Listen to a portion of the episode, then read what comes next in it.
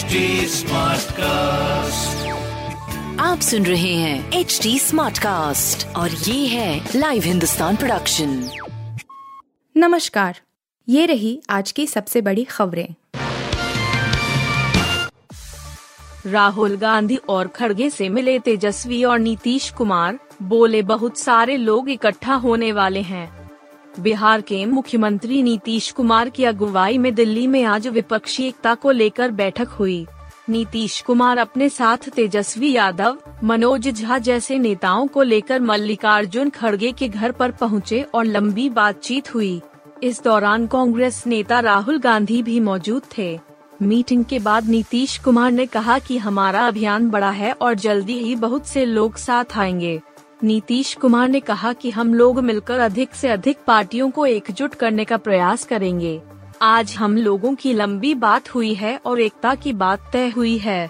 उन्होंने कहा कि अब हम एक बार फिर से अन्य दलों से बात करेंगे और जो लोग भी राजी होंगे उन्हें साथ लेकर आगे का फैसला लेंगे। चीन में जानलेवा हुआ एक और वायरस, बर्ड फ्लू H3N8 से पहले इंसान की मौत। चीन में एक और वायरस का कहर देखने को मिला है। इसमें पहली बार बर्ड फ्लू से किसी इंसान की जान गई है। विश्व स्वास्थ्य संगठन WHO ने कहा कि एक चीनी महिला की मौत बर्ड फ्लू H3N8 से हुई है। H3N8 बर्ड फ्लू से मरने वाली वह दुनिया की पहली व्यक्ति बन गई है। विश्व स्वास्थ्य संगठन के मुताबिक यह वायरस मनुष्यों में दुर्लभ है और इंसानों के बीच इसका संक्रमण नहीं दिखता है।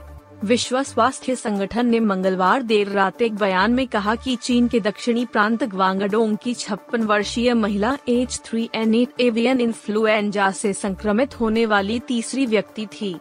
WHO के मुताबिक इन्फ्लुएंजा से संक्रमण के तीनों मामले चीन में ही हुए हैं। इनमें से दो मामले पिछले साल दर्ज किए गए थे। कर्नाटक में हिजाब विवाद का चेहरे रहे भाजपा नेता को मिला टिकट, विधायक का पत्ता साफ।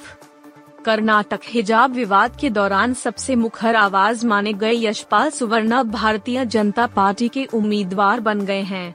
पार्टी ने उन्हें संवेदनशील उडुपी सीट से ही मैदान में उतारा है। खास बात है कि विवाद के दौरान वह पीयू गर्ल्स कॉलेज की विकास समिति के उपाध्यक्ष थे।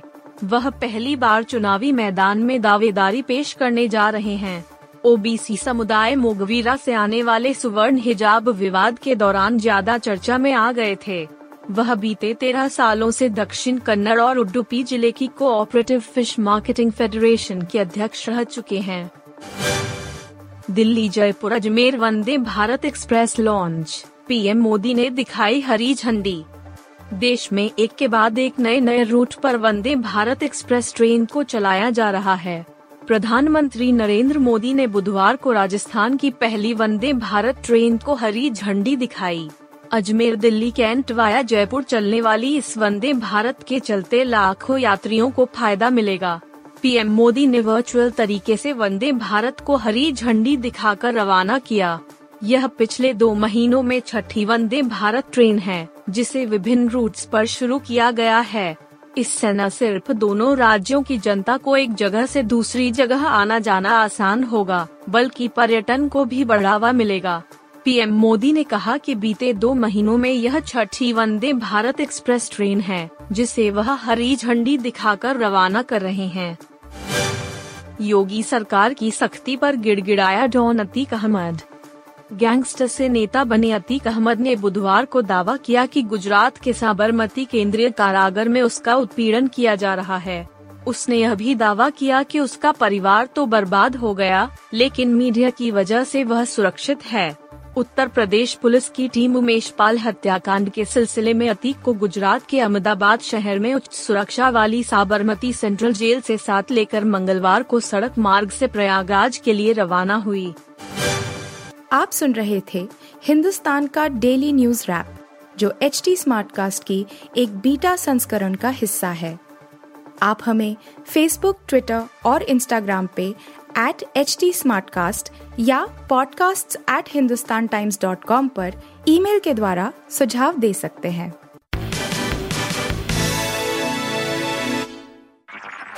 आप सुन रहे हैं HD Smartcast और ये था live Hindustan production HD Smartcast।